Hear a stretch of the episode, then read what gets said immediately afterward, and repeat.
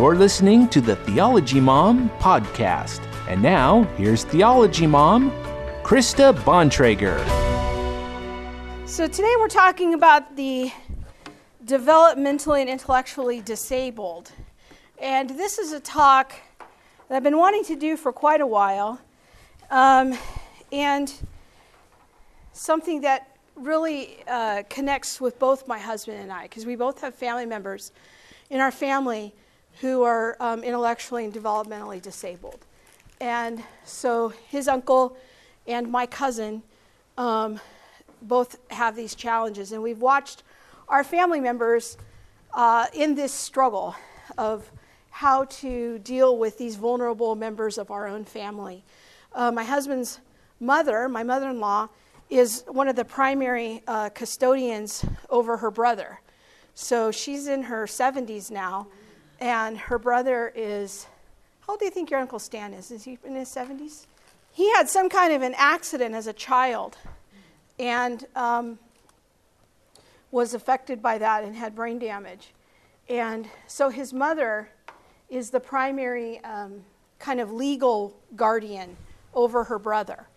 And that's, you know, she's had to go to court, she's had to uh, represent him in various situations of living situations, and uh, he's on government assistance.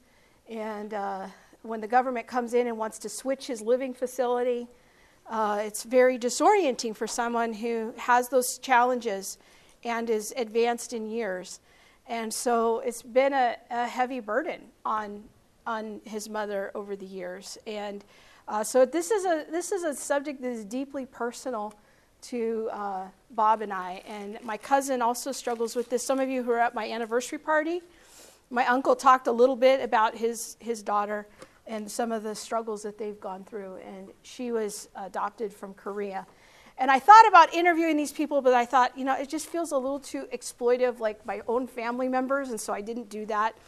And so we're going to watch some other clips, but it's just, I want you to know that, like, this is coming from a place in our hearts uh, of really, like, this has been our own journey in watching members of our family in, in this. And um, some of the things that I've learned by watching my aunt and uncle over the years. How many of you know who Tim Tebow is? Former football player, now he's kind of in minor league baseball. But he was very maligned uh, among sports commentators because he's a pretty outspoken Christian.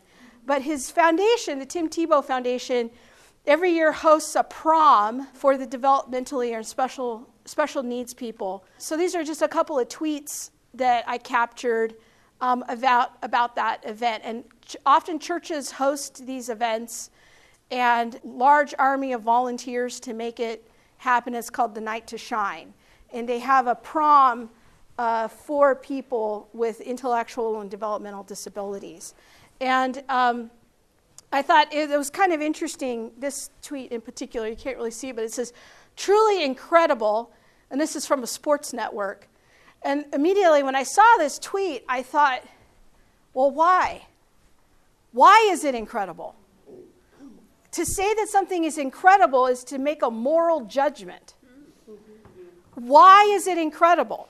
I know why I think it's incredible from a Christian worldview standpoint, but why in the broader secular culture is it looked upon as being incredible, noble, or virtuous to have a prom for developmentally disabled people?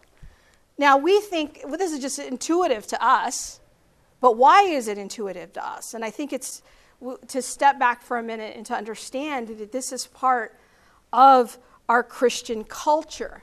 This is another tweet that I captured some a while back. Patricia Heaton, I don't know if you know who she is, she's an actress. She's also a very devout Roman Catholic, and I follow her on Twitter, and she will frequently retweet uh, pro life types of messages. And um, she, she, she, gets a lot of hate underneath the, the tweets.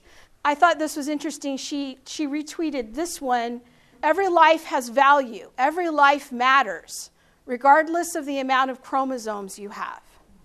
And immediately my question was why? Why does every life matter? Why is it that we only value people with a certain number of chromosomes and people that don't have the number of chromosomes. After all, it's the survival of the fittest, right? right. Why do we say that, that this is virtuous, that every life has value, every life matters? That is a distinctly Christian posture. You can only arrive there if you think that there is something intrinsic to that person that gives them that value. And it's not based on their functioning, and that it's not based on their chromosomes, that there is something intrinsically valuable, even though these people are developmentally or intellectually disabled. So there's lots, it's a whole spectrum of issues that we're talking about here with developmentally and intellectual. Yeah, so there's, there's just a whole spectrum of issues of why do, but we don't kill these people. Are you with me? We don't kill these people. Why, why don't we? The growing trend in Iceland, for example, that they uh, have reduced the birth rates of Down syndrome babies to like 1 or 2 percent. So if you, um, it, there's almost a mandatory um, chromosome test that you have to undergo as a pregnant woman. And if you get the results back and there's a chromosomal anomaly, they will, it's not mandatory that you abort your child, but it's highly frowned upon if you don't. And that you are looked upon as, as not being noble or virtuous by giving birth to a Down syndrome child. And they have virtually eliminated the Down syndrome population from their country. And Iceland isn't the only country that's done that, but that's the one that's most recently been in the news. They say, well, this person's going to have a less quality of life, and the truly a financial burden, a time burden for the other people in that person's life. And isn't it better to select that person out genetically to get rid of them. Now, we are making, now, can you see how we are already making judgments? And they make judgments about us. But the way that that happens is largely based on our fundamental worldview assumptions. Are you with me? So they see it as virtuous to not give life to certain members of the population because they have certain moral reasons. Better humanity in the future, weeding out the gene pool, um, that there will be uh, less financial burden on the people around them. That, so, can you see how worldviews make a difference? Yes. Okay, so let's just get our own worldview in place here the Christian worldview. And again, we're looking at Genesis 26 and 27. Everything that we've been talking about this year are kind of the practical outworkings of this scripture passage of being created in the image of God. And the reason that Christians have historically said that people with intellectual and developmental disabilities are valuable is based on Genesis 1. That because they are created in the image of God. What we've been talking a lot about in class is the intrinsic value that there's something different about us. Scripture never says that the animals are created in the image of God. We talked early in there, earlier in the year of how the image is a representation of God in some way. Um, it's a reflection of God and His holiness. We're going to look at some of those passages here in shortly. But we believe that Christians need to display that dignity within the church and advocate for that dignity within the broader culture. This is what Tim Tebow is doing. He's saying it is more virtuous to treat Down syndrome people with dignity and let them have a prom than it is to kill them. Right? That's not just a church issue, that's he's advocating for that in the broader culture. So this whole idea that well Christians need to stay out of politics, you know, that's an interesting approach, but we advocate for the image of God all the time. The reason that we think murder is wrong is based on Genesis chapter 9, where it says the reason we believe murder is wrong is because you're taking away the image of God in someone. So that's a political issue. We have laws based on that. So we are both arguing both uh, for the church culture and in the broader culture in many of these arenas. So now let's talk about the fall. What happens at the fall? We've got a couple of passages here. You were taught with regard to your former way of life to put off your old self, which is being corrupted by its deceitful desire. So something did happen to us at the fall. We were corrupted, something happened. But we are made new in the attitude of our minds and to be put on the new self, created to be like God in true righteousness and holiness. So the historic Christian position has been that th- that we are that image is still there, but it's been corrupted. When we have the Holy Spirit, something in us is renewed, and we become more and more conformed to the image of Christ. So, part of what it means to be created in the image of God is to reflect His holiness as His people, to reflect His righteousness. Let's look at Colossians 3 real fast, very similar. Do not lie to each other, since you have taken off your old self with its practices and put on the new self, which is being renewed in the knowledge, in the in knowledge, in the image of its creator. So, something about having the Holy Spirit come live with us, in us, to put on our new self brings us more and more into conformity, more and more back to the garden, if you will, more and more restoring us into that pre fall state. Now, a couple of qu- very quick questions that we're not going to spend hardly any time on. The big question I run into a lot are is disabilities the result of sin? And it, Jesus makes this pretty clear in John chapter 9, where the disciples ask about the blind man. He says, did, did, he, did he sin or his parents sin? Is that why he's blind? And Jesus says emphatically, no. Um, and he says, he, he, in this case, he was blind so that Jesus could reveal his glory by healing him. Now, Jesus doesn't say that that's why all people are disabled. So we need to make very careful in, in how we say that. We don't want to say that all people are disabled so the Father's glory can be uh, displayed in them. But he does make it pretty clear, I think, that disabilities are not unilaterally the result of sin. So then this leads to the other question of are disabilities the result of the fall? This is a much trickier question because I think in some cases the answer is probably yes. And in some cases the answer is probably no.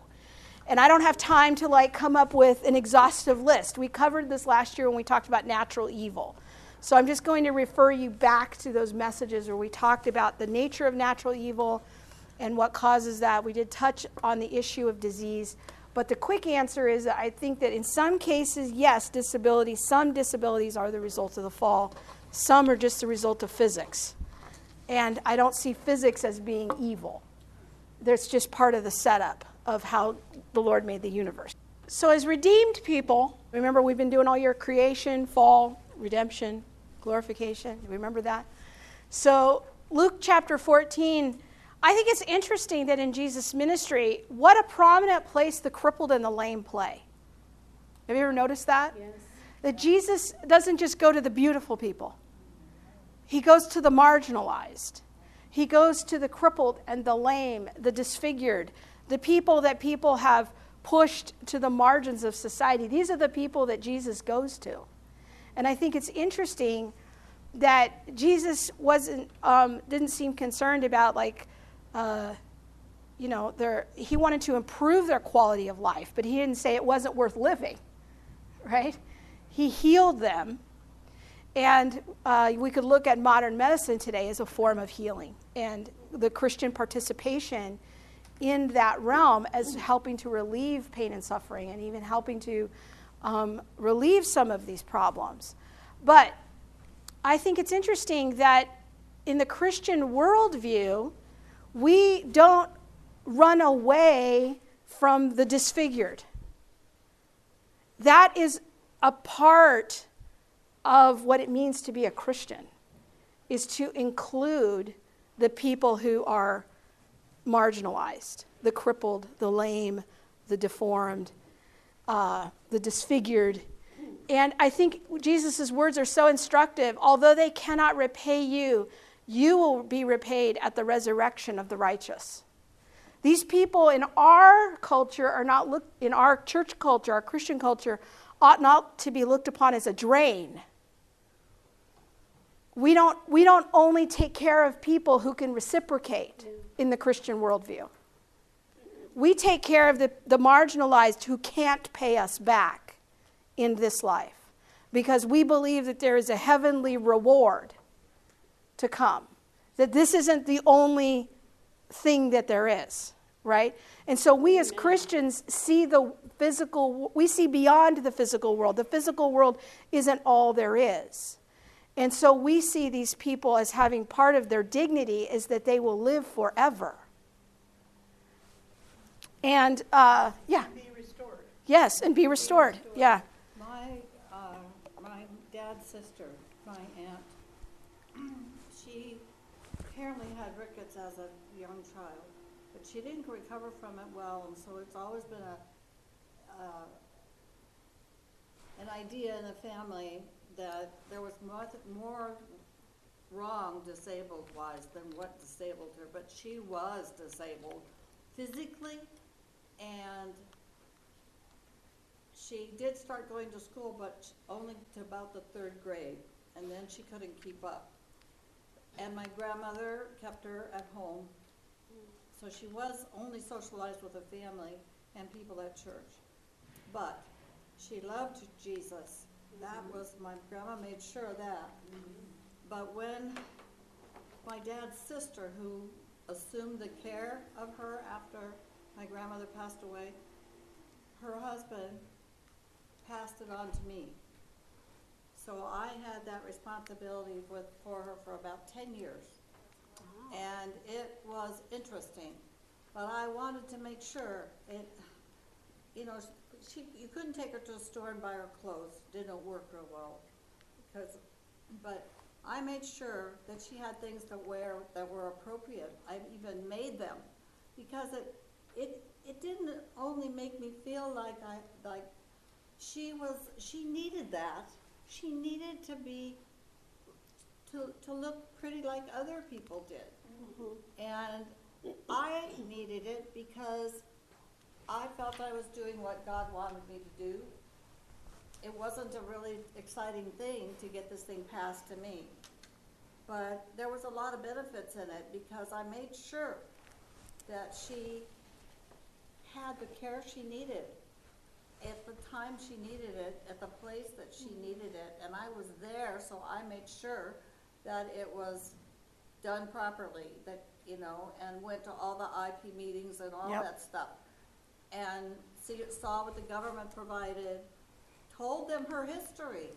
You know, here, here's this person has to be in a wheelchair, doesn't wanna talk, can't anymore, and did nobody knows but me that she went to school and she could write and she could read and she loved movie stars and collected postcards of movie stars. Only I knew that at this point now.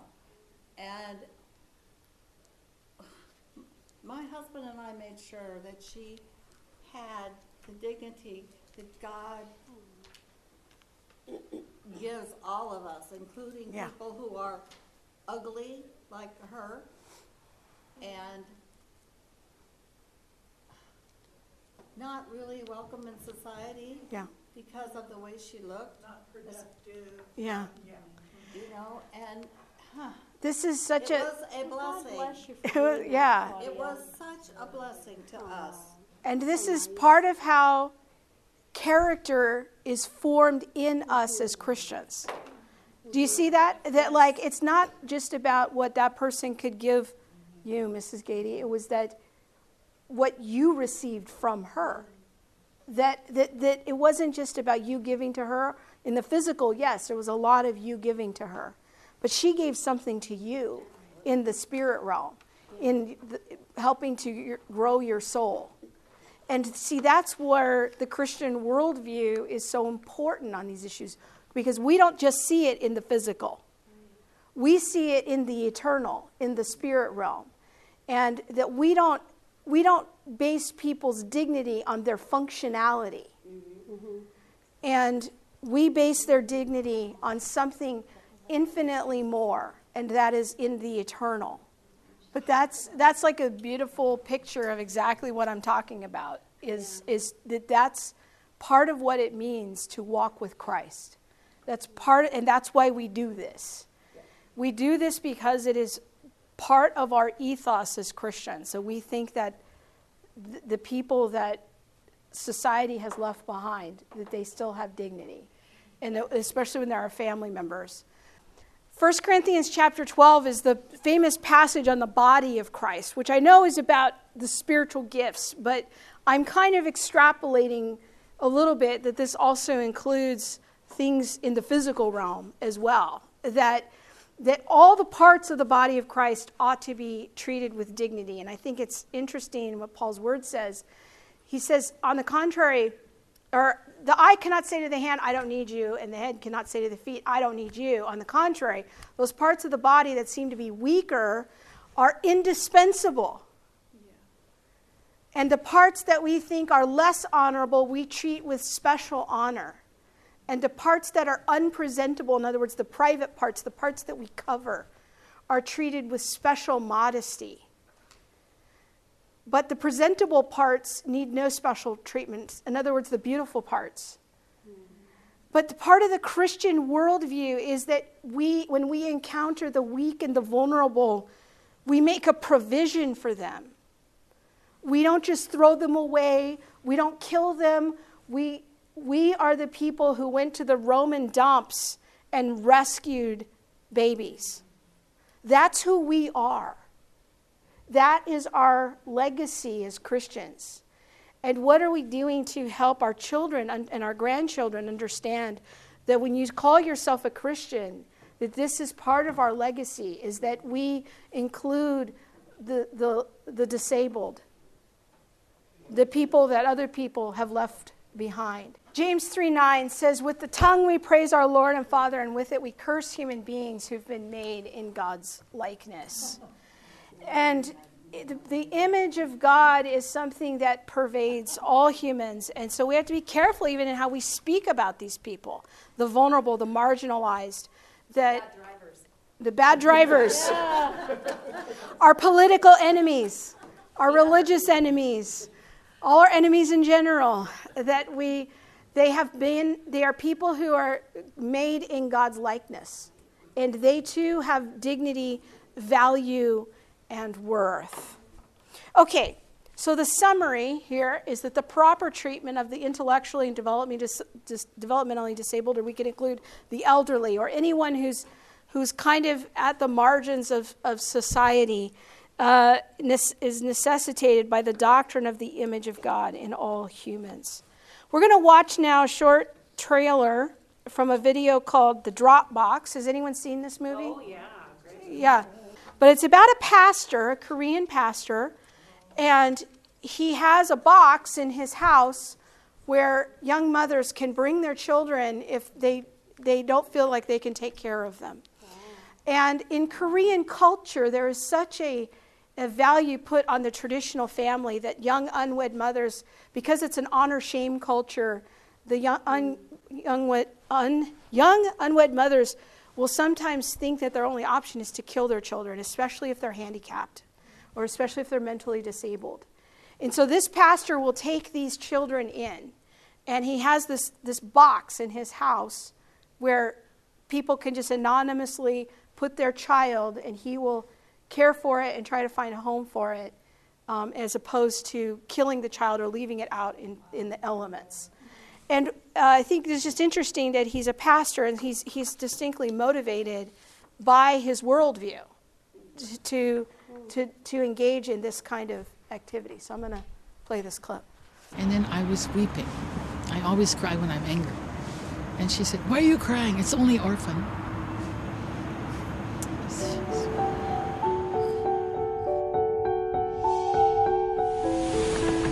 The baby box is South Korea's first and only box to collect abandoned infants. Hundreds of unwanted babies are abandoned on the streets of Seoul, South Korea every year. Tragic loss of life moved the pastor said to set up a way for saving unwanted babies. 위험함 속에서 버려진 아이들이 있고 또 길거리에서 그래서 이제 베이비 박스라는 것을 만들게 됐고 그리고 정말 안 들을 줄 알았어요. 오빠 누구예요?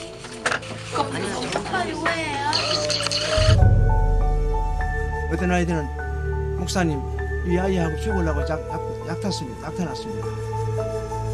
예, 그러지 마라. 그러면 너도 오고 애기도 와라. 길이 엄마의 엄마의 글입니다.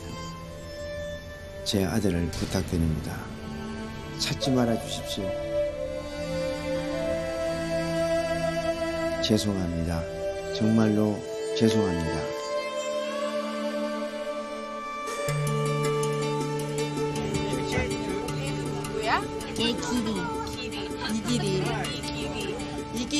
영어 이름은 빅토리.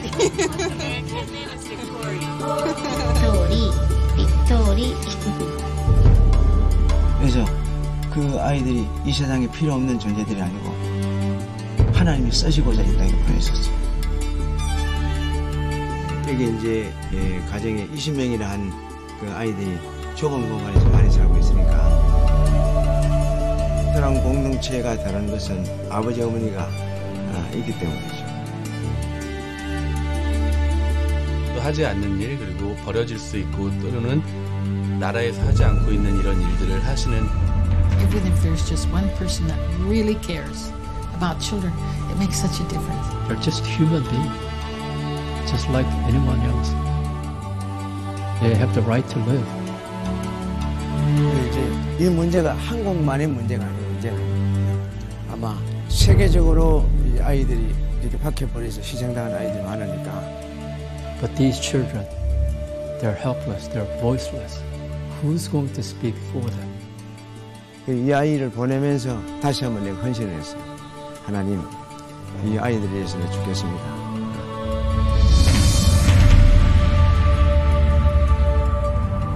믿음, 소망, 사랑 중에 시가 그, 그 중에 제일은 사랑이라고 했습니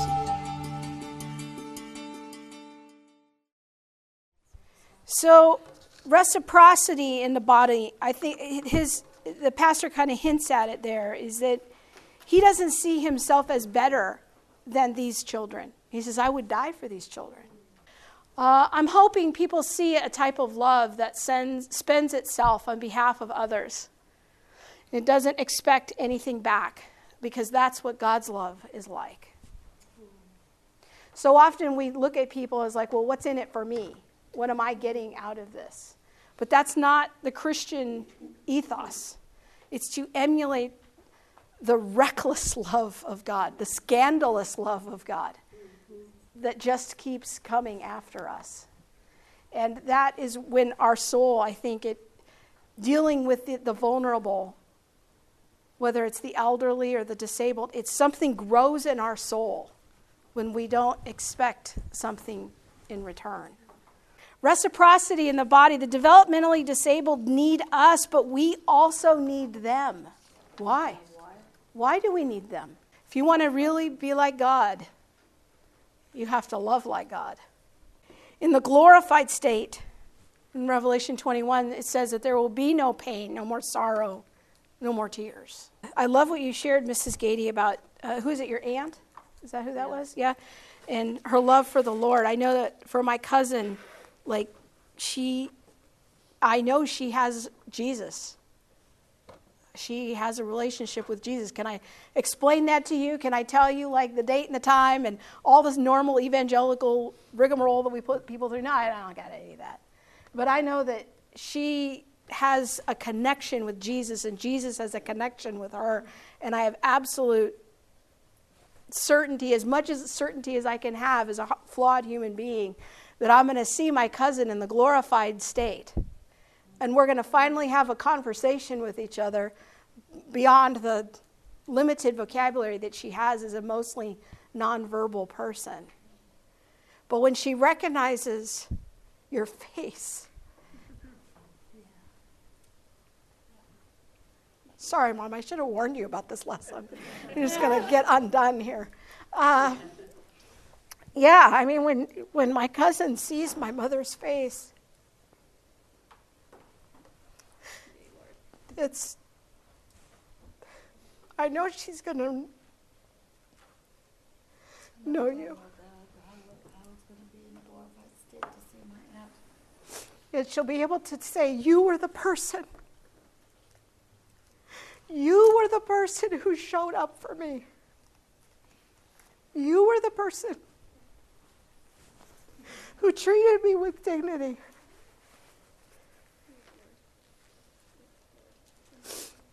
You are the person who talked to me, who, in my cousin's case, with her parents, you were the person who picked me up every Sunday for church. You drove me to the lake. You put a life vest on me every time so I wouldn't fall out of the boat. You took me to Disneyland on my 21st birthday. You let me watch that dopey Barney video like for the 425th time just because I loved it so much. You know, you are the one who showed up for me. The reward of my aunt and uncle, they are not famous people, but they will be famous in the kingdom of God. So, we're going to talk about concepts of personhood now. Because there's, there's, there are competing concepts of personhood. We all have a certain concept of personhood as Christians, but it's not all shared. There's, historically speaking, there's the approach that the Nazis used the building of the master race, eliminating those that they deemed unworthy of life. And given that so many, uh, a rising number of young people in our culture don't even know who the Nazis were, they don't understand what the Holocaust was, it's, it's very important for us to, to talk to them that, like, look, our, world, our worldview is not the only game in town. And, and you know, there have been other competing concepts of, of personhood. And, and I've been hammering in this class for three years that our worldviews matter. What we believe about a simple concept like personhood matters. The mentally retarded, the physically handicapped, and mentally ill were targeted for what was called the T4 or euthanasia program. We asked our daughter recently if she knew what the word euthanasia meant. And she had no idea. She, she's like, I don't know what that means. And so then that is a, a discussion. Don't assume that your kids know what these things are.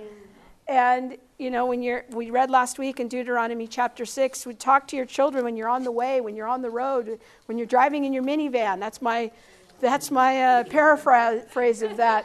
When you're on the, the, uh, when you're on the road, just be always be talking about these things. What what are these concepts? They're in the, in the van. They can't escape. It's a it's a captive audience. We're going to have a worldview conversation right now. There's the functionalist approach, and this is the growing approach in our culture.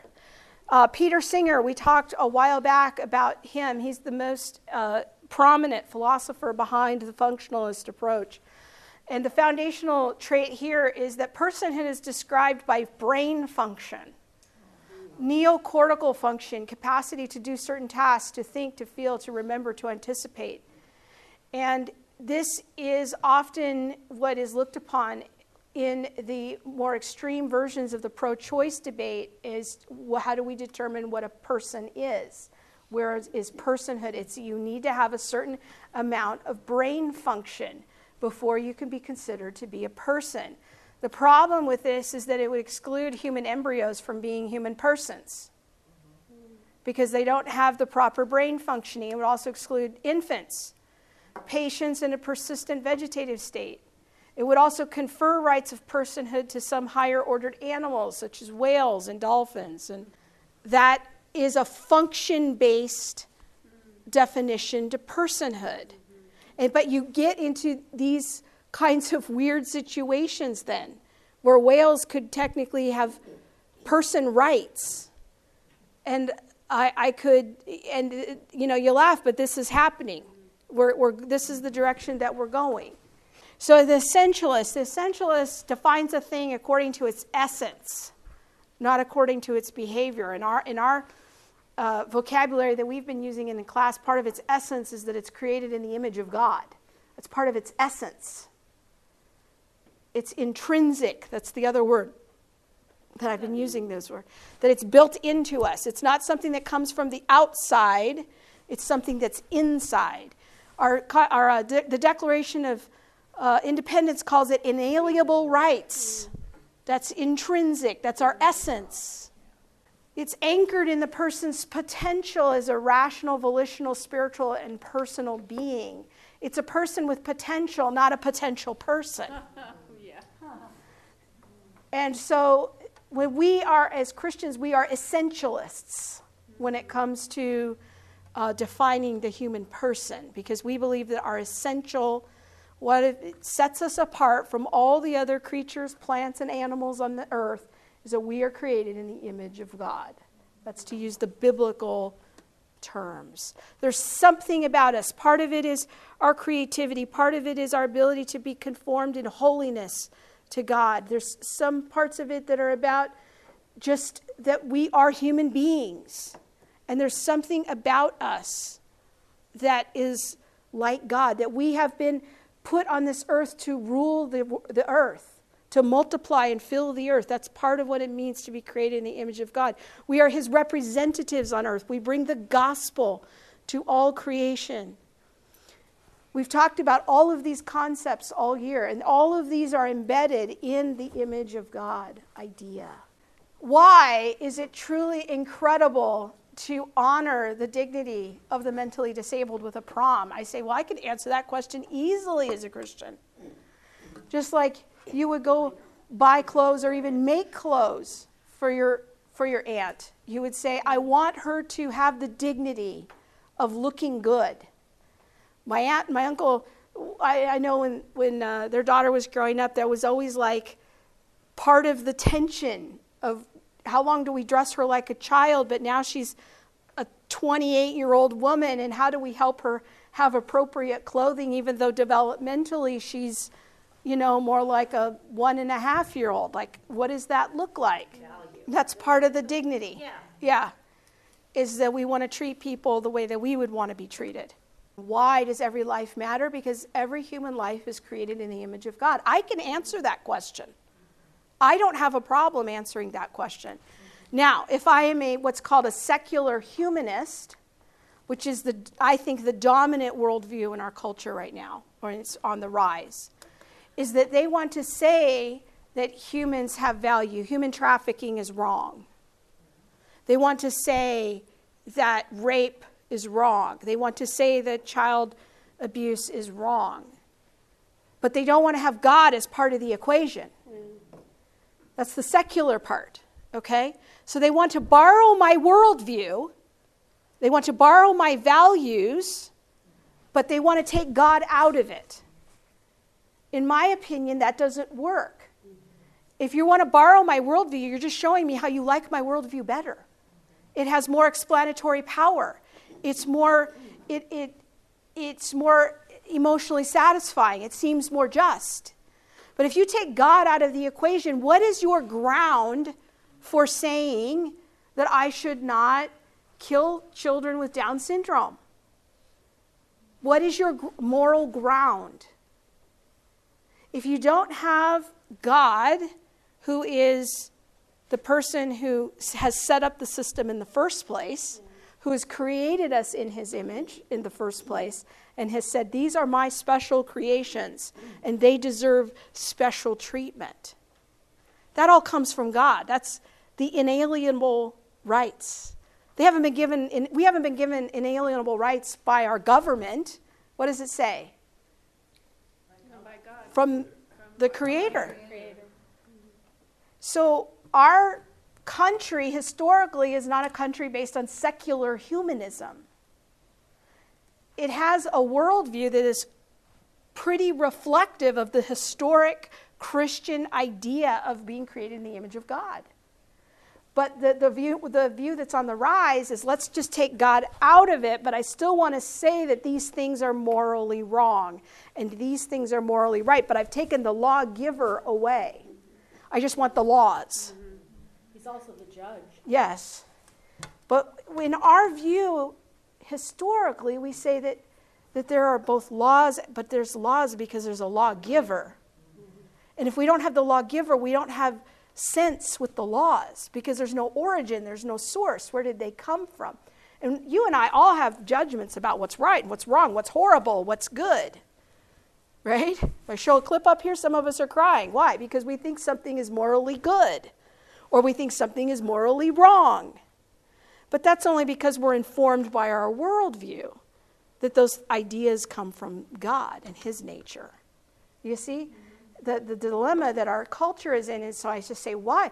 Why does every life matter? I can answer that, no problem, because every life is created in the image of God. But if you're a secular humanist, I don't know how you answer that question. We read about that in Romans 1, that that's one of the steps is first I invent my own religion, I invent my own God. Then step two is I invent my own morality. Mm-hmm. Thank you for reminding me. Yeah. So now I'm going to watch, we're going to watch another video. Is it okay if we watch another video? All right. So it's another short video. Now, this is from uh, a Christian home for the developmentally and intellectually disabled. And I want you to listen to what their rationale is for why they even have a group home. And so we're going to play this clip. One in six children in the United States have a developmental or intellectual disability. Most of the time, these children live at home with their families and have access to services and support. But when they become adults, what are their options? An additional concern is that as children with Down syndrome age, many begin to develop Alzheimer's or dementia around age 40.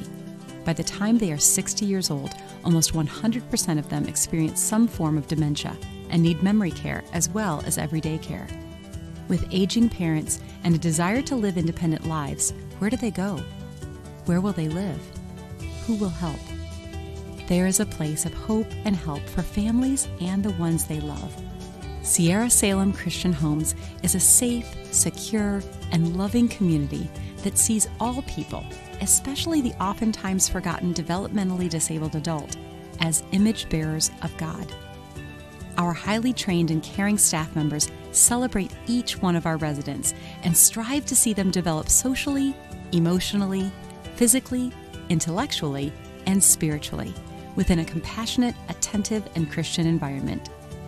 Sierra Salem Christian Homes offers several spacious, comfortable homes in quiet residential neighborhoods to adults with intellectual and developmental disabilities for the entirety of their adult lives, starting at age 18.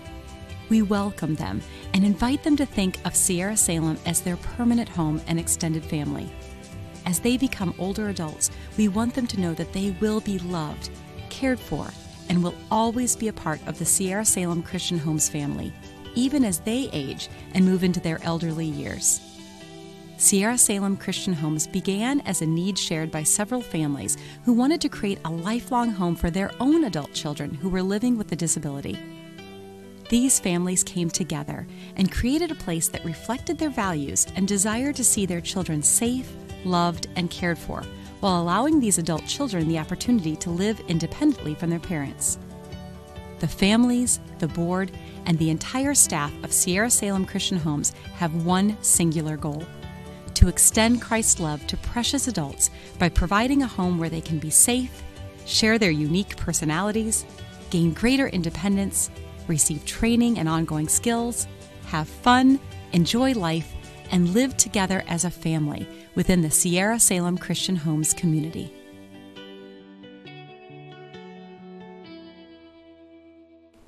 So what I liked about that is just real like a real life example of what we're talking about here. And uh, not dissimilar to the situation that my aunt and uncle have started for their daughters. They got together with some other families that had child, adult children in similar situation and set up their own group home so that their children could have a safe environment and, and place to grow and to thrive. And so this is part of our legacy as Christians. And I hope that this has helped you kind of reflect on this in a more intentional way and to, to, to think about these things. I want to leave you with one final idea here today, um, and that is the issue of dignity and work. Now, we talked about work way last September.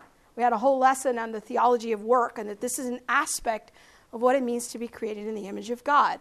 That work is not part of the curse, work is part of how we were created. We were created to work.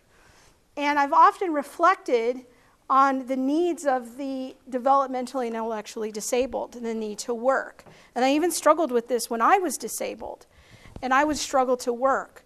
But the, the ability to get up and go to a job when you're disabled, even if it's like something that is, is somewhat minimal, there's dignity in that. Or volunteer. Or volunteer, yes. That it got me up, it gave me hope, it gave me a structure. And it wasn't just um, like going to daycare or something. It was, you know, that I had some place to go. And there was a season in my life where I was glad, you know, my employer cut my, my hours down at one point to, to 10 hours a week. But it was 10 hours that I could, I could go and, and participate and contribute. And it kept me going and it helped me have dignity in my life. And, um, but this is also true, I think, for the, this group of, of vulnerable population. They have what are called sheltered work environments. I don't know if you're familiar with these. Um, the old model for what we did with, with people that were developmentally and intellectually disabled is we put them in institutions, right? And we've kind of moved away from that, thankfully, because I, I don't think that works as well for preserving dignity. But they have these sheltered work environments that have been going, I don't know, last 30, 40 years. They've really risen in popularity. My cousin was part of one of these for many years, so is Bob's uncle. And uh, my cousin, uh, for a long time, I don't know if she still does this, but she would sort paper in a type of a factory situation. Paper would come in, and she knew enough that she could sort according to the color, I believe, and she would sort it in bin. A very mundane job that most of us would not enjoy gave her great joy to get up in the morning, to get dressed, to go on the bus, and to go work at uh, this work environment and sort paper day after day. And they would have trips there too. They would take them out bowling sometimes and do other activities with them. But it was uh, it really gave her structure and, and purpose. Um, so my a thought to a question to think about is if work is intrinsic to what it means to be created in the image of God, is there value in providing work opportunities for the intellectually and developmentally disabled, as opposed to just sending them to some sort of adult daycare, which is on the rise? And they're closing down a lot of these sheltered work environments and telling and sending them into daycare and I ran out of time. I had a short news clip that talks about this, but if you just go on YouTube, you, there's tons of them. How these things are now being phased out. And um, yeah, but I think from a distinctly Christian point of view, to me, a sheltered work environment actually makes a lot of sense. Because if I truly believe that work is part of what it means to be created in the image of God, to honor that person with dignity is to allow them to contribute in their own way in a sheltered way, in a special way, but to honor them in that. So that's just kind of something I want to leave you with to tie it into a previous theme of the class and talking about work and how I've seen that in our own family and the dignity that it's brought to members of our family. Well, let me uh, close this in prayer. Father, we thank you. We thank you for um, these vulnerable people that are among us. And as hard as it is sometimes, to know what the right thing to do is in any given situation. We thank you that you're with us in it and that you have helped to provide us with uh, a means of growth in the Lord. That this is what part of how you've chosen to help us grow stronger in our soul and to be more conformed to the image of your Son, Jesus.